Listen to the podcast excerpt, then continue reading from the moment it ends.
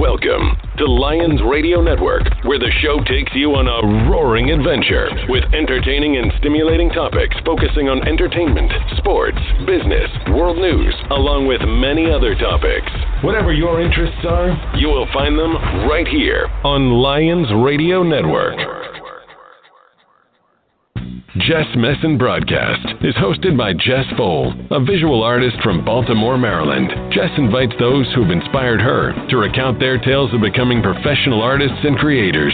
Through sharing memories and stories, Jess and her guests relive experiences, discuss new projects, and foster new ideas, all while making sense of this crazy pop culture world we live in. Tune in weekly for a variety of guests ranging from musicians, designers, artists, and entrepreneurs who are actively creating the world around us.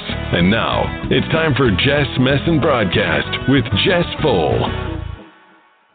Hi, what's up, everybody? We're back live on Lions Radio Network. This is Jess Fole coming to you live on Jess Messin Broadcast. We're live here in Baltimore, um, you know, via phone call with a dear best friend, good friend, part of the original Jess Messin crew. I mean, definitely one of the Make It Happen boys, um, Brian Riccardi. Hi, Bry. Hi, Jess.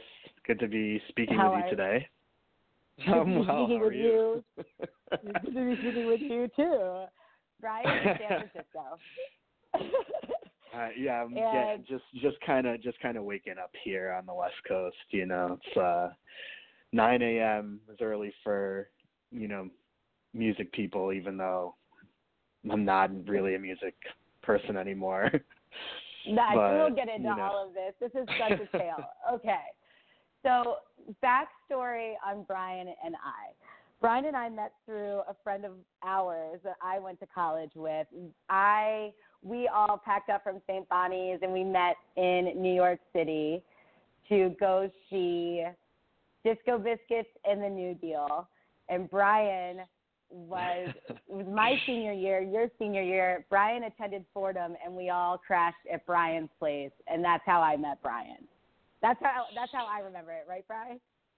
Yeah, that is That that a- is actually spot on. Yeah, that is like exactly how it happened, and I believe there was like around that same time our senior year, you know, we had some party at my, you know, off-campus apartment um and Yeah. you know you attended that party as well and it was like i i can't remember if like the party was after we had already gone to some shows together um but it was like that was all happening around the same time that year Same time. for sure Yeah. yeah Right. So we met technically in college, and I don't know what it was. Like the way I tell this story, and I think it'll be fun to kind of like double back on like how you experienced stuff, how you saw it, and how I saw it. Okay. So let's talk about that. Let's talk about that New Year's that we met. For me, we, I mean, this was back before you'd post everything on Facebook and Instagram, and thank God.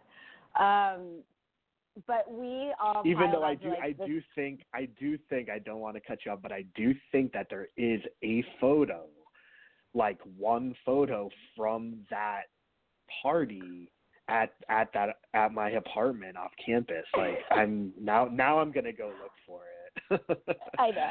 I was trying to find stuff, and I was like, oh my god. Um, so, anyways, we partied down. We pre-gamed. We were totally prepared to go see Disco Biscuits and the New Deal, and something like that whole night for me was just between everybody we were hanging out with, what we were doing, the music we were seeing, running around New York. I had just turned 21. I think I left school when I was 21, yeah. And like we were just oh like right. you're riding you're you're youngin aren't you Yeah, yeah. you're you're you're Yeah. you're young for our grade i i remember that now it's crazy Yeah, like I lived in New York the summer before then as 20, at 20 years old and was like doing New York things at 20. Like it was yeah funny. Um, No, but like for me, that night was like magical. That was the start of a lot of like that was January, you know, senior year. So I went back second semester and I was like, dude, I just want to work in music. Like, I want to work right. in music. That night for me was a game changer. And I just remember that being like that whole weekend just being like outrageous. outrageous and I was like, if I can somehow work in this industry, like, or in, the, you know, and work with these artists, like, I will just be the happiest person ever. And right. So that was kind of like, it wasn't even something I was planning on through school, and I certainly wasn't planning on painting, but like, what was it about music and the allure for working in music? So a little background on Brian. Brian um, for what I think it was 10 years, had a artist showcase with his partner Dan Melnick, who in New York City called TurnStyle Music Group, and they used to have these huge, like really cool, like showcases all around New York City, and then it moved to San Francisco, and it would showcase emerging artists, and they had some guys on there that ended up going on to American Idol, and there was a lot of really cool stuff going on with it. So Brian what was it about like the allure for you that like it just turned you on and you wanted to work in music somehow? Well, so I mean that's so here's the thing. This started for me when I was really young. Like um I can actually remember being back in probably middle school honestly and thinking, you know, this is like when I'm you know, I've been playing music for years because I started playing piano when I was like six years old. And, you know, by the time I was in middle school, I'm starting to like play with friends, you know, so I'm like playing with friends in a band. And I remember having this idea because I'm like partially a dreamer, but also like in a lot of ways just like a very like realistic person. I remember having this thought like, you know, you know, like every kid at that age, you know, I want to be a rock star, right? You know, mm-hmm. and that that thought probably came in my mind like when I was way younger, probably when I was like five, four or five years old, and like dancing to Michael Jackson on the coffee table with my cousin, you know. Right. But I mm-hmm. remember just thinking. I wish I would have been there for that. yo, we were we were fly little dudes. Like we had we had the sequin glove, we had like the fake red leather jacket. You know, we were like all about MJ as kids. I mean, who wasn't in I don't the got this right? at all.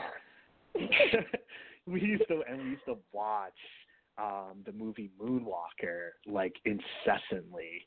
Um but yeah, anyways, so I remember, you know, even as a kid, it's like we we all did it. We all did it and then like dance, you know, recreated the dance moves and like thought that, like, I mean, I re- recall thinking I was like equally as good of a dancer as Janet Jackson.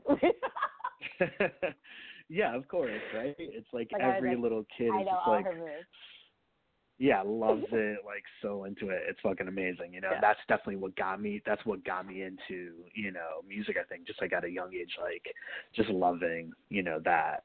But it was like you know, I think at some point in middle school, you know, as I'm like really starting to play music more, play with my friends, um, I was kind of like, you know, well, it's such a dream, like, and kind of such a long shot to ever like make it in music and like be like a rock star, but you know, I started realizing around that age, like seventh, eighth grade, because I was getting really into hip hop in those years, because it was like the years of like you know Biggie had just passed and like Bad Boy was like you know the big thing especially if you're from the northeast and like kind of you know the New York area and kind of learning about producers you know and I was mm-hmm. like oh like that's a way that's a way to be in music you know and not necessarily be like a star you know, but like working in music, making music, being around artists and musicians, you know, is by being like a producer or being like in the industry somehow, working in the business, right? So mm-hmm. I had that idea like from a pretty young age and it kind of shaped my direction of like, okay, I want to go to school, you know, in a city and, you know, ultimately like for me, it came down to a couple schools. It came down to Fordham in New York, and it came down to Temple in Philly. And I chose Fordham because I knew I just wanted to be in New York, where all the record labels were, and so I could try to, you know, intern at some labels and like eventually like work at a label. That was like that was the intention. Mm-hmm. Um, it didn't quite happen exactly that way, but that was like really how um, that was the path I was trying to go on. So yeah. All right. okay. That's just like I mean I'm just so all right. So you we end up at Fordham. You and I meet, and then okay. At this point, I feel like you and Dan like when after I graduated, after we both graduated, we stayed in touch. Um, yeah. Became like really good friends, and then somehow I recall like I remember at this point, like I had already been out on the road with Tea Leaf Green. I had already done some video stuff like Jam Cam and or Jam Cam with Jam Cruise and like some stuff with Justin Kreutzmann and like all that stuff. So I had already done that and I was already like, okay, whatever job I can take in New York or get in New York that gets me to New York, that I can stay there.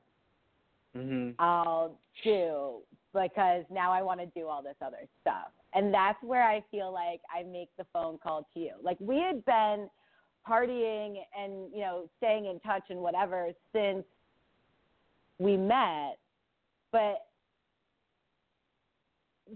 how what was did I just call you and say, Brian, I like got this job in New York or I have this interview and like I need a place to live now? I don't remember.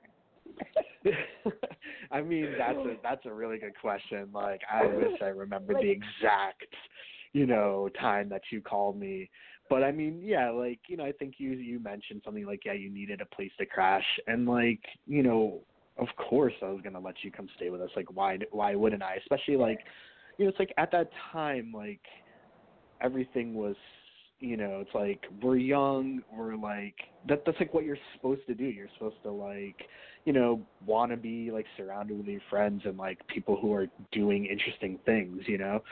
Especially for me too because i was just coming off of like you know that summer after graduating like going on a cross country road trip with one of my like you know hometown friends. And like i was kind of like didn't really have like a a job or a particular direction when I was coming back to New York. I just need I knew I needed to like be with my friends in New York still. I wasn't done with New York. And I was gonna, you know, try to find a way in music. So it was like other friends who are kind of like taking that path, of course I'm gonna like, you know, support that and yeah. like wanna be surrounded by that, you know? And, so. and bunk up with each other. Yeah. so I because like I'm just like trying to like put the pieces together of like how this all came to be. So I recall like I you and I like totally connected on the fact that we at the at the end of the day wanted to be working in music and it was just like I really started that notion when like that became a realization to me that that was like something that could be doable with you in my company. That's why I was wondering like what your backstory was, if that was like always something even since you were a kid, you know, like you said, that was like part of the plan because that's something I discovered that I wanted to do with you and I was you know what I mean? Like I just always kind of wondered what right. where that motivation came from and stuff. Okay. So I remember I would apply for like any job in New York, and I ended up interviewing for this like crazy technical IT company. And the gentleman, the older man who owned this company, was like the nicest guy. And I wish I remembered his name, and I wish I remember the name of the company. But he gave me a great job that I did not understand whatsoever, and tried to learn and couldn't. Like it was awful inside the computer. It was inside the computer, and my brain does not think that way. So, anyways, this was the reason why. This is the job I got that ended up putting me on Brian's sofa, thanks to also in part to his roommates Berger and Hillary. What's up, guys? Um, so I end up I end up on the sofa at Brian's Astoria Queens apartment, great place. Um, for what Brian said the other day was like a few months, and I don't remember like how long it was. Oh, for sure. Like this is definitely not like oh, you know, like I'm gonna crash on your couch for like a week, you know, or two weeks, and and like I'll have a place and be out. Like, nah, you you were living with us for like it had to. Uh, my recollection is putting it somewhere closer to almost like three months. Is like Okay. what I kind of remember. Which, it, which, like I said, you know, which I mentioned the other day, like in retrospect, like that's not that much time when you really think about it, you know, like it's it's it's okay, you hard guys have to to like, understand. Brian's like apartment though, like it was amazing, but it was also three rooms, a living room, a little kitchen, and a bathroom. So we're not like I ended up like having the biggest room in the house with the TV and everything. it, no, just kidding. But like it was, yeah, I just can't even believe it. Like I mean, I love you guys so much. I remember like Love having my too. luggage, like like my shit in like IKEA bags, like in like the hallway. Like that's how I. Like that's not the first time or second. I guess I did that at Steve Allen's too, in Brooklyn. Well, anyways, yeah, So let's no, I talk mean, about- yeah, go ahead.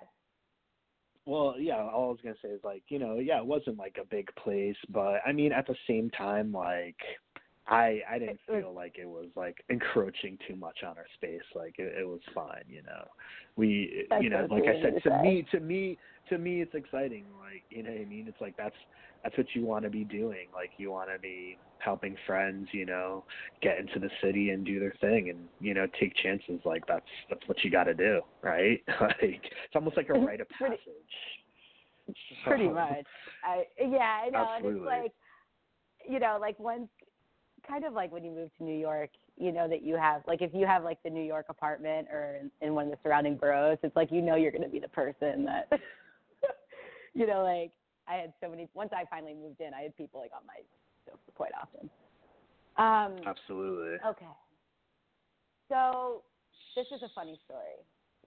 I kind of remember like moving in to the living room and like within the first few days, if not like maybe the first night or second night, I we went out or I went out and I wore purple jeans. I remember wearing these like light lilac colored jeans. This is how I remember this stuff.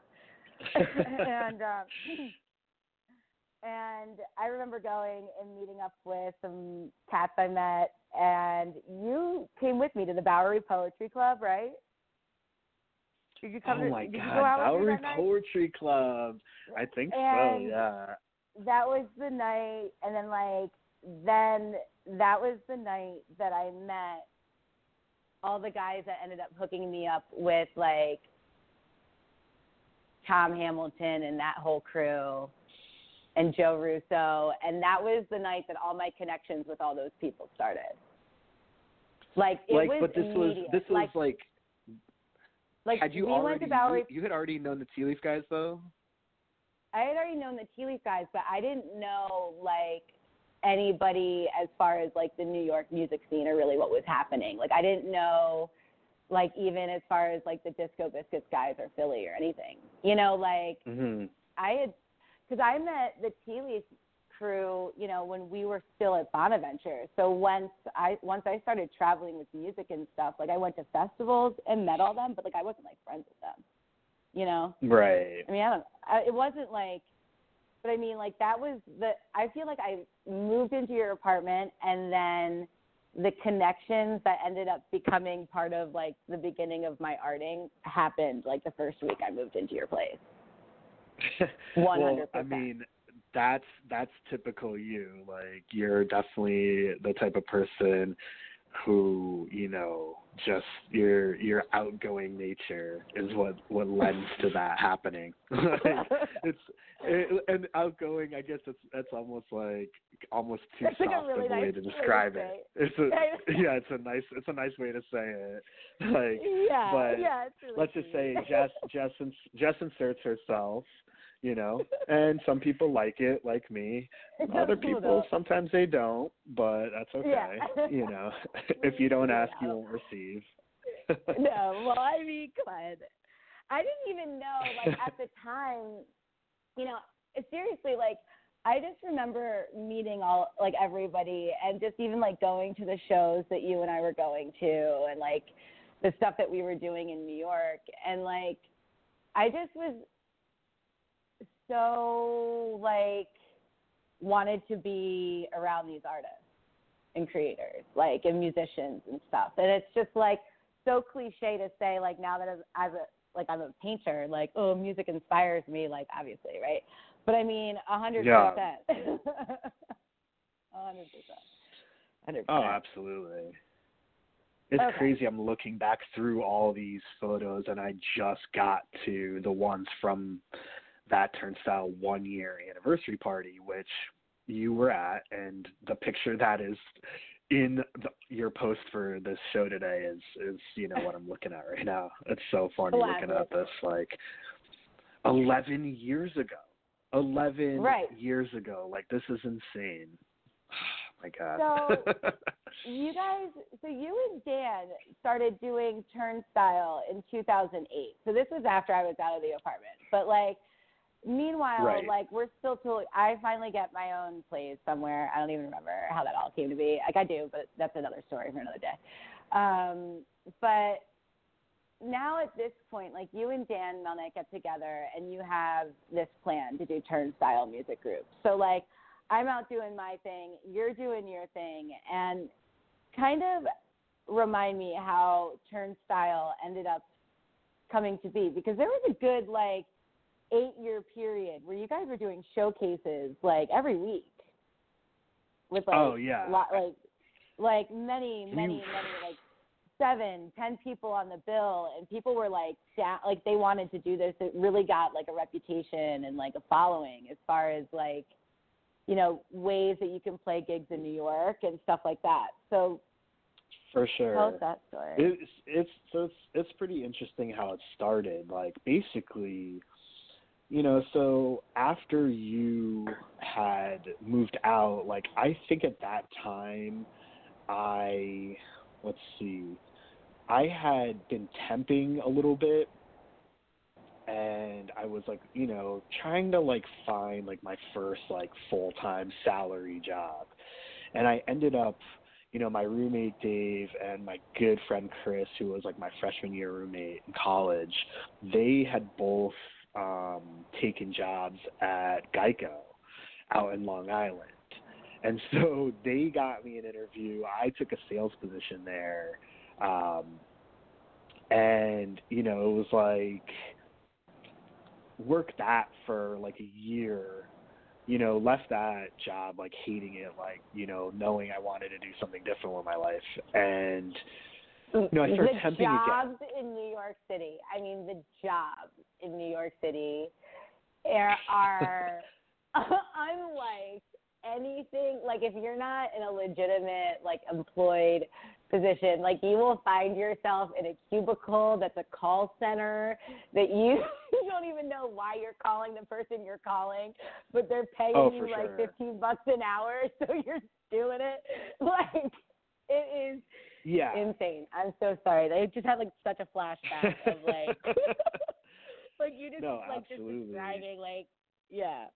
Okay, go ahead. I that's and that's yeah, I definitely did some like interesting temp jobs and there was like a lot of like yeah, sitting in some cubicle, like doing data entry, like you know, just trying to like you know shoot the breeze with like you know the random people you're working with for like that week or two before that job like is over and you're scrambling to find another one and I don't know it's it's weird like I, I Dude, I got this one person- thing. I got this one thing Yeah. was in Long Island was in Long Island City before Long Island City like was built up.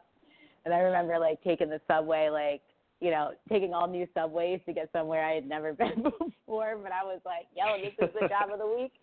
And this is like after I'd already been an ice cream man, ice cream woman, and like, you know, God knows what else. And um, so I like take this shady subway over to Long Island City, and I like walk, and I get up into this building, and I'm like looking around this office, and they're like, "Yeah, we pay you at the end of every day," and I'm like, "I think you should pay me at the beginning of the day." like, I don't know about this. like, it was so. You're like. I'm gonna, you're gonna like, I'm gonna need a daily advance to work. Yeah, so, like, I'm like, you know, pay me when I me come that. in. you need to pay me to Imagine- stay ima- here, like. yeah. Oh my god! Oh, Imagine God. like that, like Jess, you're you're so forceful that they actually did that, and it became like a thing that people are like, no, this is like the new workers' rights. Like we demand our pay before we work. This is ridiculous. honestly, like I just didn't like looking around the place, like, and then I remember we had to like read from a script, and I was like, call. I don't even remember why I was calling the people I was calling, but like I just remember feeling really, really not right about it. Like I was like, er, I don't know, like. I don't hope. I hope this Uh, didn't I, last that long. stuff is it like, didn't last long. yeah, that stuff. I didn't drink the Kool-Aid. Yeah, you know. No, I, st- I still I still haven't, you know, and we're like 35, so yeah, like I really have not I bought in completely to any of that still to this day. But yeah, Well, so- um. What were we talking So about? anyways, oh, the, the, the So, actual like, genesis, Turn- the genesis of, t- of TurnStyle. Yeah, how it actually started. So let me let me get to this.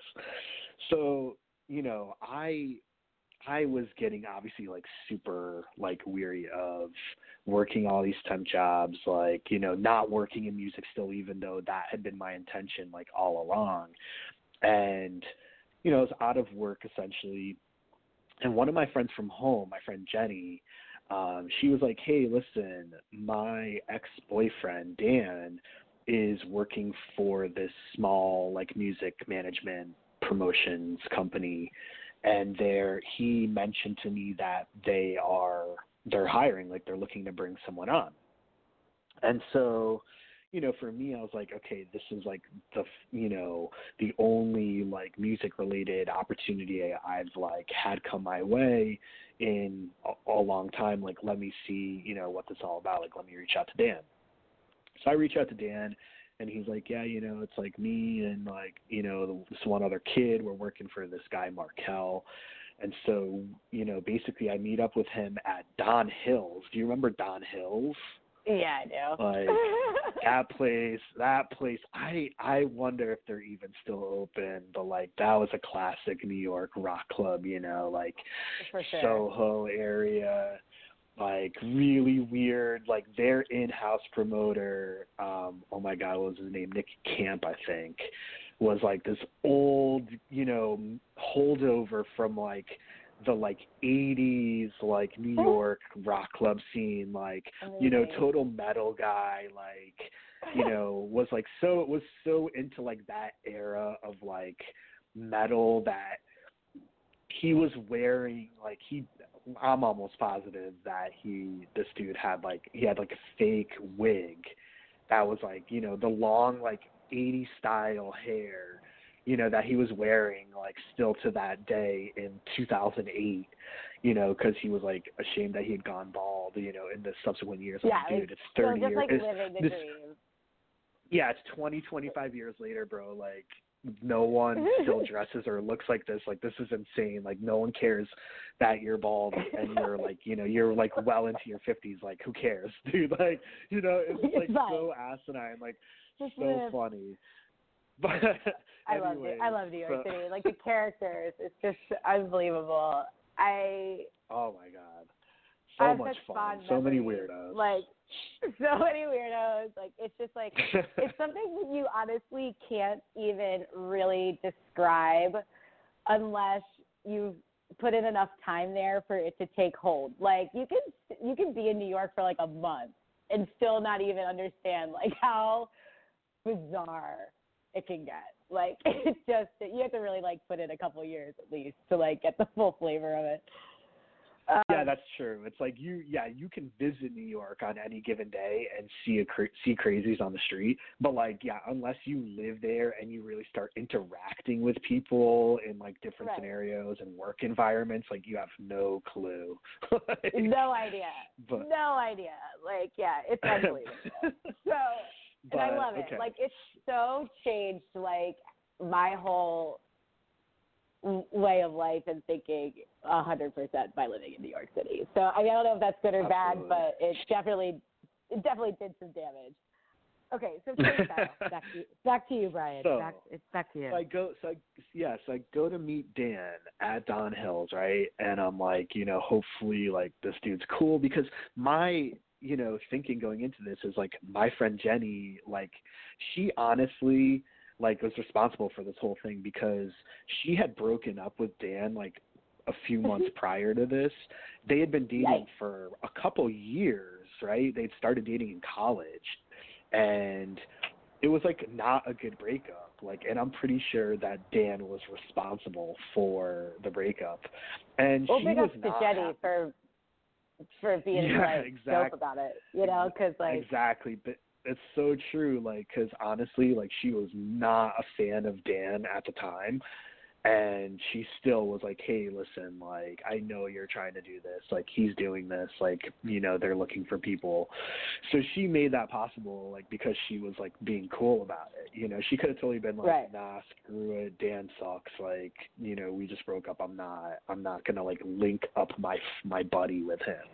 You know, right.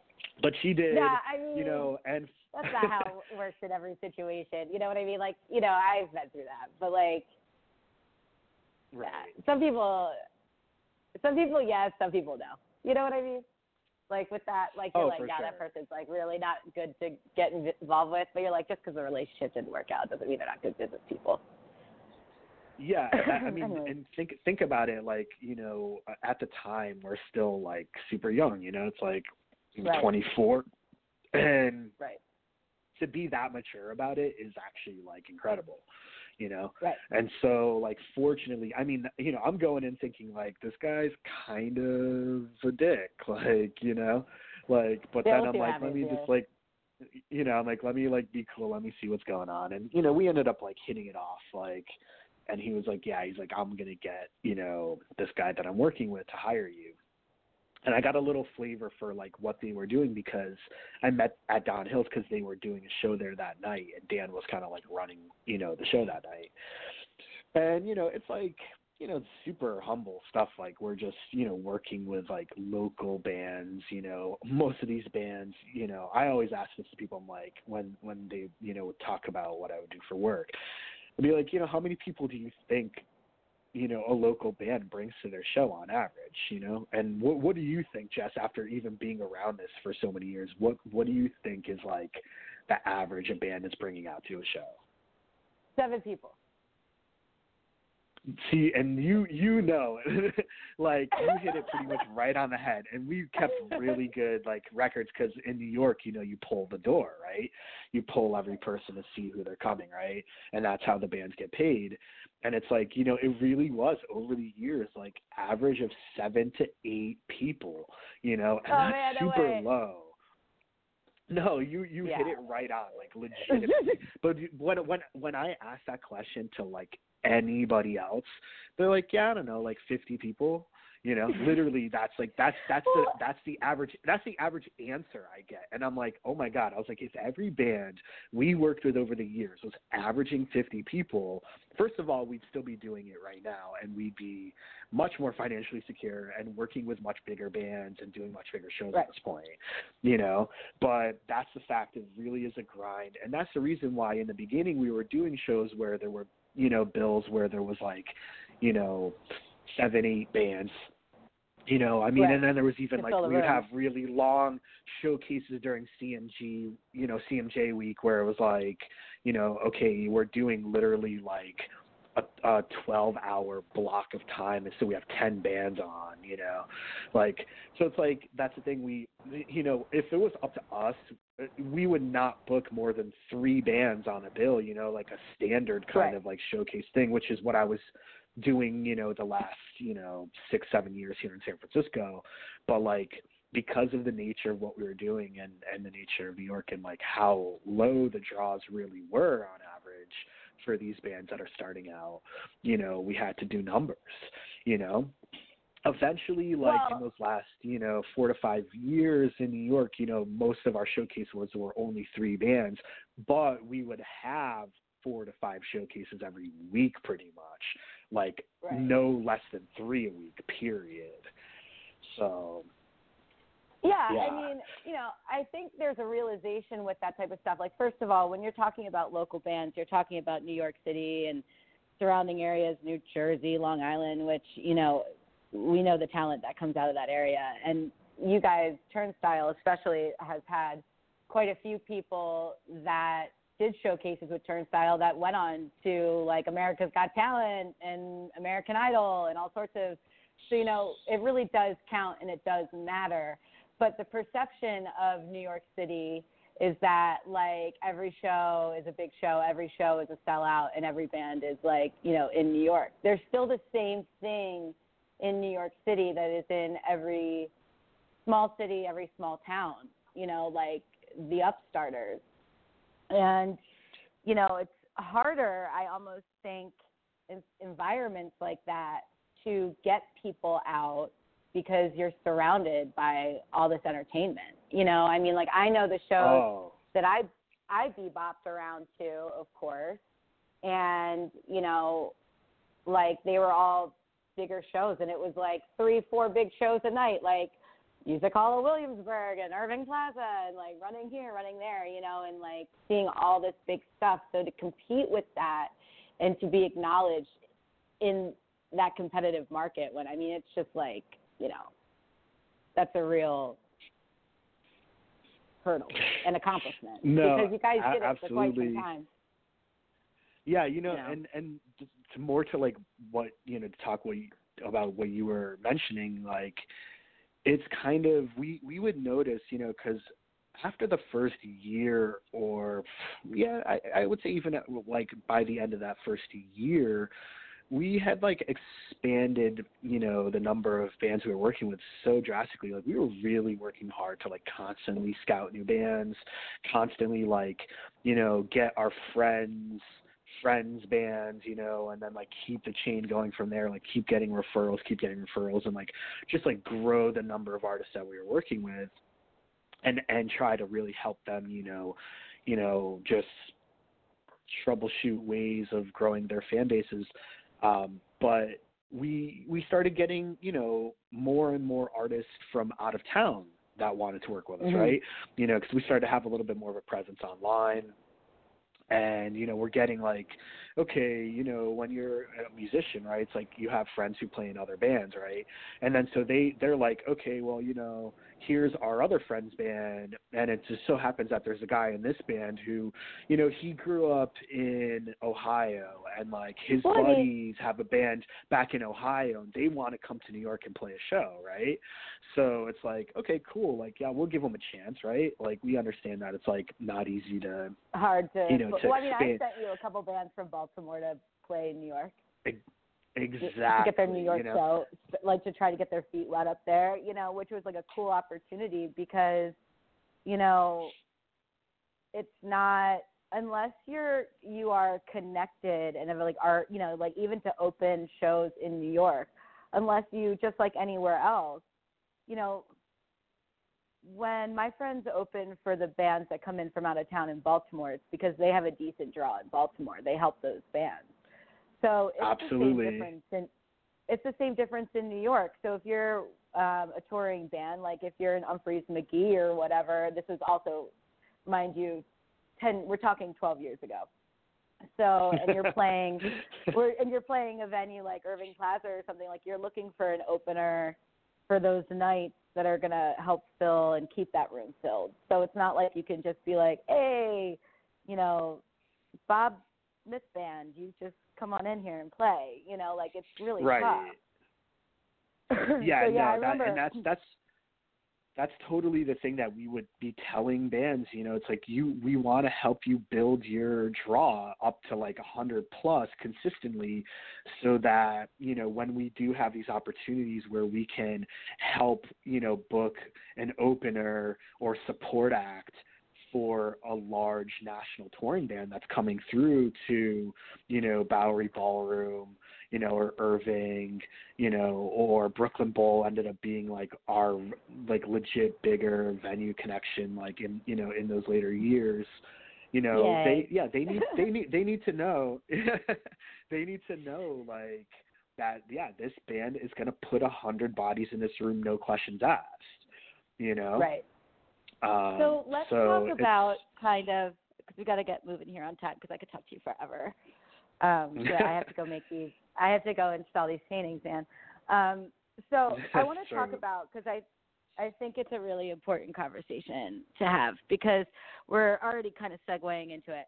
The difficulties that it is to like break that we have that to break into like the music entertainment business um, and to kind of find your footing and stuff that's consistent so you can legit call like like I'm a music industry professional or whatever. It's really really difficult Right. to do.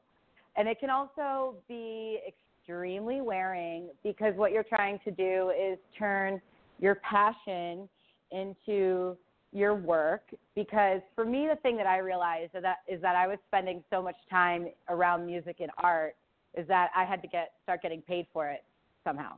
You know what I mean? Because right. I was I was like literally spending too much time around it, so I had to get paid, or else I was like I don't know what I was gonna do. And Absolutely. but like with that said, like you know, there's been a lot of ups and downs and a lot of emotional things that have gone along with this that have. I mean, I've digressed from working in music to the degree that I did. I mean, I'm still extremely Mhm. active and involved, but like, um, for me, I was so inside of it that you know once I really found like my painting and like that was like the new focus, I was able to go back to enjoying music again. And if my art parlayed into music and I got to, you know, include it, like that was, that's awesome, right? Like that's the end goal. But I wasn't in, I'm not involved music like I used to be. And now I enjoy music again and like going to shows and doing all this stuff. And I Right. think, you know, it's a pretty classic tale that once you get inside the music and you're like, you know, involved with all this stuff that and you see like kind of the thing, you know, the way the industry works, some of the difficult things that go on, blah blah blah. It can change the pleasure of working in the in- or the pleasure of what you used to enjoy. I don't know if I'm saying this correctly. You know, like you used to really love and be No, passionate for music, and then it becomes like a, you know, kind of like a headache or like you're like struggling with it. So kind of walk us through that whole period for you when TurnStyle became difficult and it was affecting how you felt about you know music in general and all that stuff because i think that's like a common tale that we don't really tell that often That's true. Yeah, I, I don't think it is spoken about enough.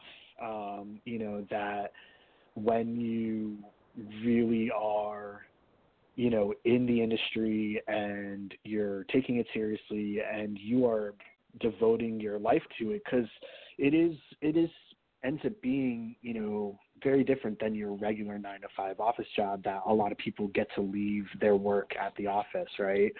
Um, you end up, you know, it ends up kind of consuming your life 24 7. You're always on, you're working a lot of nights, a lot of late nights, and a lot of weekends, which are not as enjoyable as you get older and move into your 30s, right? Those are those are things that you really love when you're in your 20s, you know, and you're having a good time, Yeah. you're getting to socialize and party a little bit more. But you know, the older you get, like the more tiring that becomes, and the less interesting that becomes. Um, but yeah, you know, it's just like anything. Like a job is a job at the end of the day, and when you Right. when you take it seriously because you want to make your living doing it, then it becomes a job. And so, you know, the little problems that arise and the obstacles that arise in, you know, making sure that a show runs smoothly and that like, you know, you know, your bands are there on time to sound check or they're even on there to, you know, start their set on time. Like they've brought people through the door and you know so now the club is like happy and they're not like breathing down your neck you know and threatening to like pull that weekly you know wednesday night show that you're Spot, doing there yeah. which you you know like all of these things you know every little detail you know basically becomes like a point at which you can falter and like fail, and you know, and you are like, reliant on other people to like you know like exactly. part of you don't have being a talent buyer and a talent booker is not necessarily booking based on talent or sound or how good you are as a band or how great you look. It's like will they be there? And will they show up yeah. with quality work? Like exactly. Exactly amazing a, but like yeah. Yep, there's such a balance. There's such a balance of like, yes, of course you want to book and support artists that you actually enjoy and think are talented and think deserve to be heard by a broader audience, but also booking artists that are like somewhat responsible and organized and on time and are doing the hard work of like promoting and getting people out to the show you know because I, I would right. tell bands you know it's like dude i can i can promote to my large network of people till i'm blue in the face about a band they've never heard of you know but what does even better is when you've come and played a show with us and you brought a hundred people through the door and now like i have like some video content of that and like they can see like oh wow like this band already has like a little buzz around them they have a following like you know let me right. yeah riccardi's been talking about them like you know i see that he's booked them like two or three times now like yeah actually i'm going to go see i'm going to go to his show and see them now because they yeah, look like, like, that looks you know, exciting. That obviously, looks fun. Yeah. Yeah, they looks exciting. It looks fun. It looks like people are taking interest in this band. You know, maybe I should take interest too, right? That mob mentality kicks in with people no matter where you are. Like, you know, we would have shows at Uncle Mike's, which was like that. That was like a real first home base down in Tribeca. I love you know, Uncle and Mike's. it's like. Yeah, you you definitely get Mhm. that was probably the place that you spent the most time at with us. You know, I know. For some reason, I And it was- really got into that story. and that was that was such a great place for us to start. You know, like it was like they know. they didn't really like know like how to run the music properly. Like you know that I mean that this is the big thing. Like I financed That- our operation there. Like they had no sound system. I put I put down my credit which is probably at this point worse than it was when I was 24. You know, to literally well, yeah, go into you were Guitar starting Center. on the credit then. yeah you know it was like i you know go into guitar center i i'm buying us like a new mixing board um tons of xlr cables you know my new microphones so a couple stands like you know uh guitar amp bass amp like bought a whole drum kit off of a friend got luckily got the friend's price you know it's it's actually it's actually dan larkham's younger brother brian big shout out to, to big b. But you know it's like you know we basically bought the whole sound system pa and the backline you know because that's the thing in new york too like every club has to have all the backline gear you know? Bands are not you know most bands are not going to lug their complete drum set all their amps you know and everything out to a show. It's got to be more of like a plug and play situation you know because no one has cars you know what i mean? They're Oh, like yeah. bringing their like guitars on the subway you know slash, I remember when like we did when we did the pop rock show at um Sullivan Hall, aka Old Lions Den, and RIP, and um we had the the blizzard happened, and Tugboat was like trying to get the drums off off the subway, and I was just because he couldn't drive, they couldn't drive, and it was just like right. total insanity, total insanity. yeah it's it's such a like it's such a tough thing to do you know? So that's why it's like that that was actually something that surprised me when i got out here to to san francisco in 2012 realizing none of these clubs have backline you know? And so every band has to bring their gear. And then like that was adding another layer of like you know organization you know And for, on my end where it's like you know i got to get like i got to try to get one band to be the band who's going to like bring their f- complete drum kit and let the other two bands drummers use their Play kit you know. Yeah, right. exactly and it's like it's not easy to get someone to do that slash you know it's like you know how it is with artists and musicians like the whole the whole like you know difficulty in this job is just literally organizing groups of people that by their nature are disorganized you know. Exactly. Like, that's a, I think. I I know it I sounds like a like one of the stereotype, but it's very true.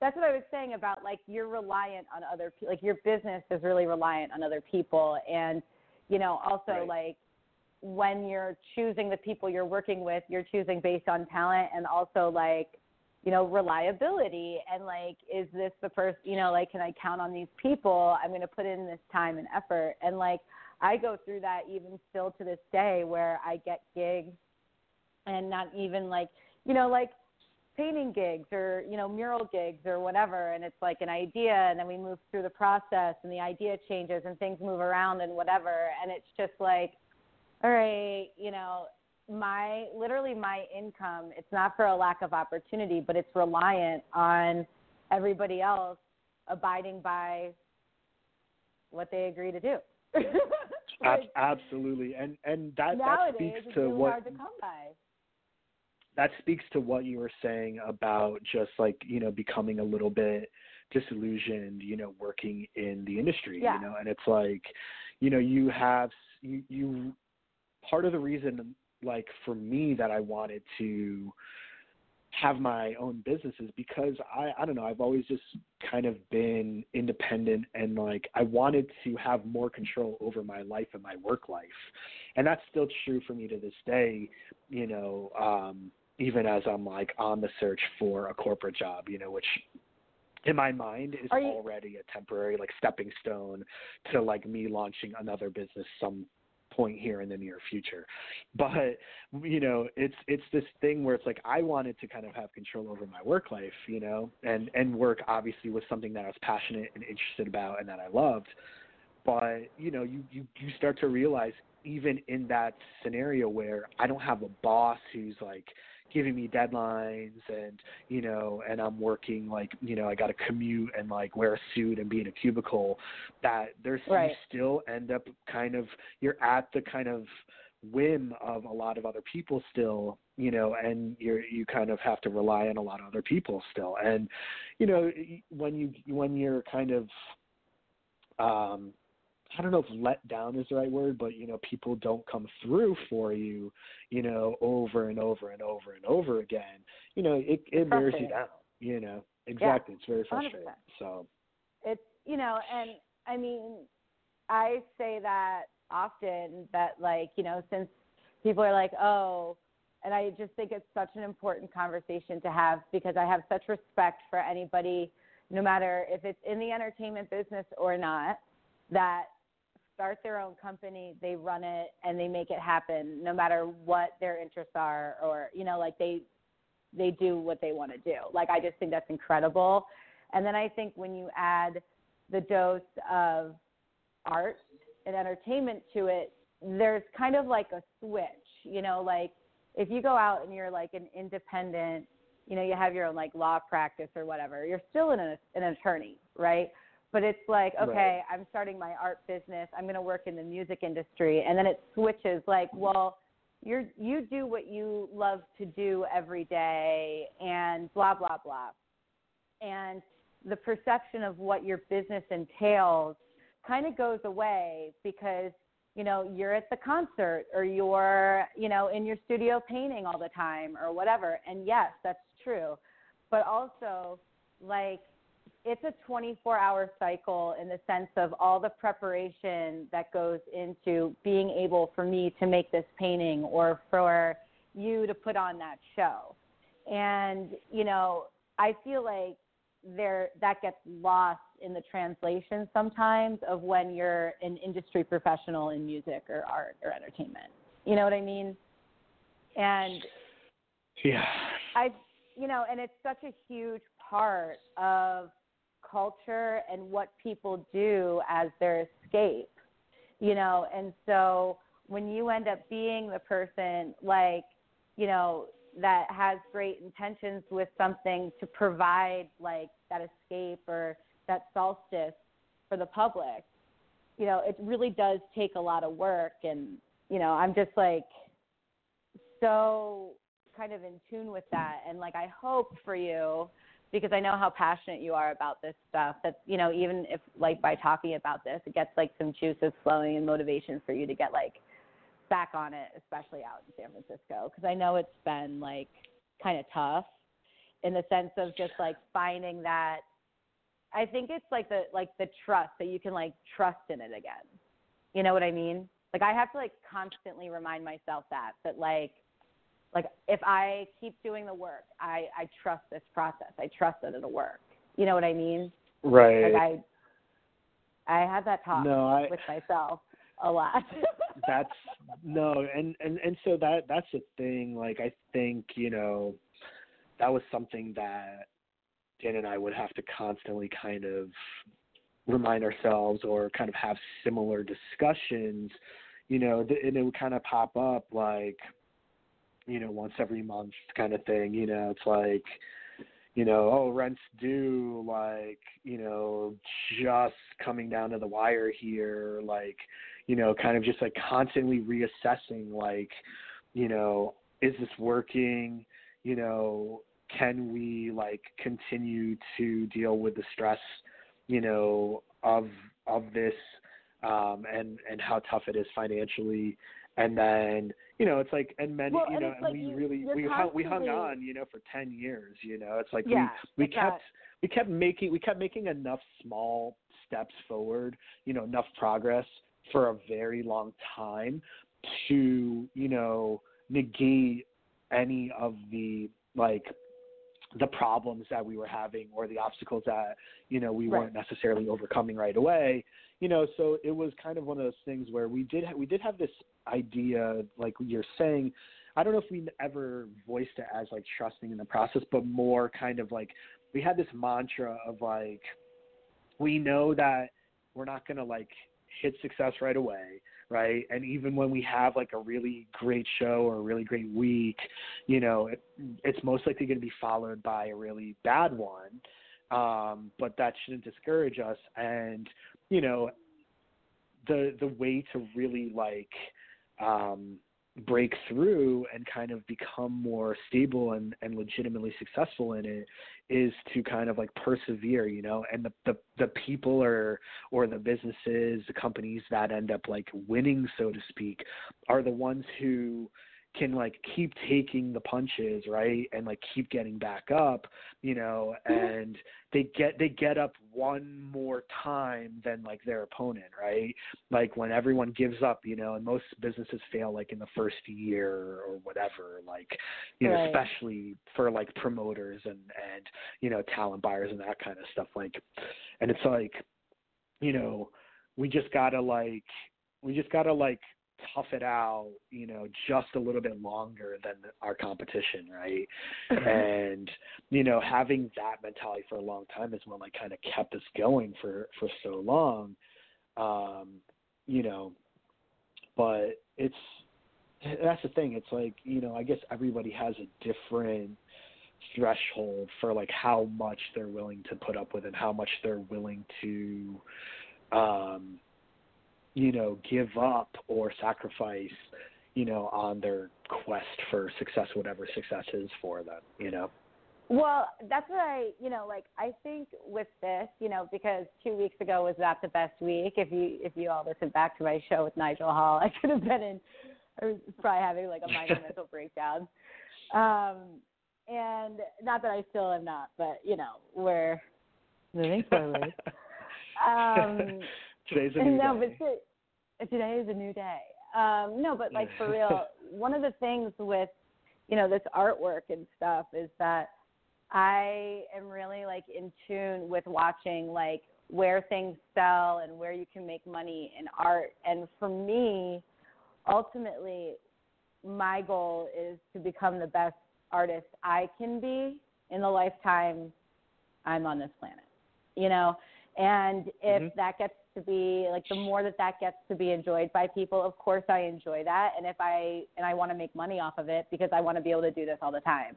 And so, you know, I've switched gears a lot, many times over the 10 years that I've been doing this, you know, where I see I can make the money I need to survive right? And like now I'm on murals and I have a space where I can make murals and do all this sort of stuff and I'm learning that like tactic like that um those fundamentals and teaching myself those fundamentals and stuff so I can make that money to continue this process. You know what I mean? And right. Absolutely. It's it's been like the type of thing where like you know, I think the perception of just even creative life now and all that sort of stuff is that people just really want to see the glitz and the glam of it and they don't want to hear you bitch and moan about it because you get to do what you love to do and you know there's a couple realities with that if you get to a certain point with your with a creative career and you're like oh no like this isn't working out you know like and you go to try to find like a regular real job it can hurt you. you know, like you don't right. necessarily because you're not like an ideal candidate. You you know, you're obviously a self starter and a self motivator and you know, you're you're out you know, you necessarily aren't a team player and all this sort of stuff. So it doesn't necessarily help you. You'd think like, oh, I had my own company for 10 years, like that should be impressive to somebody. It can also be a turnoff you know, in yeah, the regular and that's cor- that's kind of that's kind of world. what I'm like so, gra- grappling with right now. Like you know, as I look for something like, because you know, it's like yeah, we're both East Coast people. Like it, things are, you know, for as liberal or progressive politically the Northeast is and how that aligns with the West Coast. At the same time, like in terms of just regular day to day life and how people behave, you know, the Northeast is still much more traditional. And I right. think I am banking on a little bit of the fact that out here, especially in this like, you know, ever kind of growing world of tech, like, you know, and, and how that's like affecting work culture out here, um, you know, that there is a little bit more of a um, kind of you know recognition um, or um, value placed on you know uh, being an entrepreneur and and having run your own business. So I think hopefully you know in the right scenarios here it is going to play to my advantage as I pick up my job search again um, soon. But you know it is yeah it is kind of a fear that you have where it's like this doesn't translate like the to the regular work world at all. Yeah. Right. That's the sacrifice you make. When you like people are like, "Oh, you know, like no, the sacrifice you're making when you attempt to be a creative professional is being aware of the fact that it could work out to a certain degree but not go all the way and then, you know, kind of what you're left with are your options are it can it can it can fuck you up a little bit. So you know you're put in a in a position where it's like, man, I better make this work. And for me, that's where I am with my career. You know, and I don't and I think people much prefer to hear about all the good shit and not hear about the hard times. But like you know, the reality is, you know, the sacrifice I took for this was a huge risk on like future potential. You know what I mean? And so like, you know, in the back of your mind when you're in like the middle space and you see things that are, you know, it's diff- it's really difficult and all that sort of stuff and you still have to produce the work or follow up with the work. Like in the back of your mind is like, oh man, you know, I hope this works out. Like, hope, like hope this works right. out. Like, you know what I mean? And so, I for you, that's, man, I just like. I hope you find yourself super, back in something that like lights you up, like how music used to, and like I know that that'll come back too. You know, like just as like it being, no, I know it's like I, pleasurable for you again. I appreciate that, and that's the thing that I do think that yeah, people don't really truly appreciate um, what it really means to like take a risk like that and how much it really can affect you and um, prevent you from like leading a stable and dignified life, right? it's um it's tough. It really is tough. And I think, you know, for me I've always kind of been like, well, you know, ultimately yes, this is my choice. You know, I want to like say that I, you know, went into it like eyes wide open knowing exactly what it is, but let's be serious. Like at the age of 24, like you know, I didn't exactly know exactly what I was signing up by, not just like, you know, going and doing the regular thing and going to work for some big company and like towing the company line and you know what I mean? Like right. you, you don't you don't well, quite it's just really such an fully understand it concept until you're a me. little older. It's such an Yeah. interesting concept for me though, because like what we provide to the public, or like what our job is, is the stuff that everybody works to make money for. You know what I mean? It's like all the it's it's like you go to work every day to enjoy, you know, art and music and entertainment, like however you see it. Like if you like, you know, I consider NASCAR a form of art. Like if that's your thing and that's how you spend your money, you work every day to go do those things and like, you know, the kid that's like, I'm going to be a race car driver, I'm sure their parents are like, yeah, yeah, yeah, you know? So like, it's, it's funny how, you know, the you, you know what's funny about that? Just I actually I have a cousin out here in California who's like making it in the racing world. Really? He's That's like so twenty. He's like twenty five now. Yeah, it's crazy. like it's so insane. I'm like One of my friends from the incredible. Tea Leaf crew, their kid is like this like badass samurai. Like he could do all these like crazy knife tricks and like whatever. And Yeah. you know, and Jake is just like the coolest looking kid, and I'm like, yo, you should just like let him play with knives. Like he's like a professional already. Like he's won awards and stuff. and like Holly's like, I know, like my kid's gonna be like the professional like kid that plays with knives. Like she's like, I'm whatever, you know, like she's like I can't.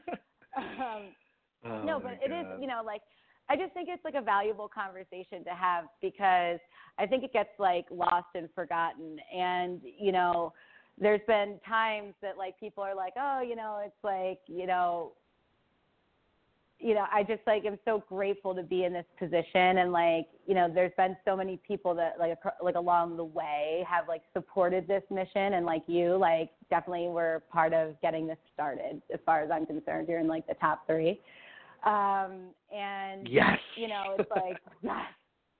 It's like, you know, here we are like, you know, almost like 15 years later and 10 years of the arting. And like one of the big things that's like always front and folk like forefront in my mind is that like, I don't want to disappoint anyone. I certainly don't want to disappoint my family. I don't want to like we've come so far in this and I'm trying so hard and like I so appreciate listening to my friends and like you guys like everyone being so candid because it reminds me like how fortunate of a situation this is.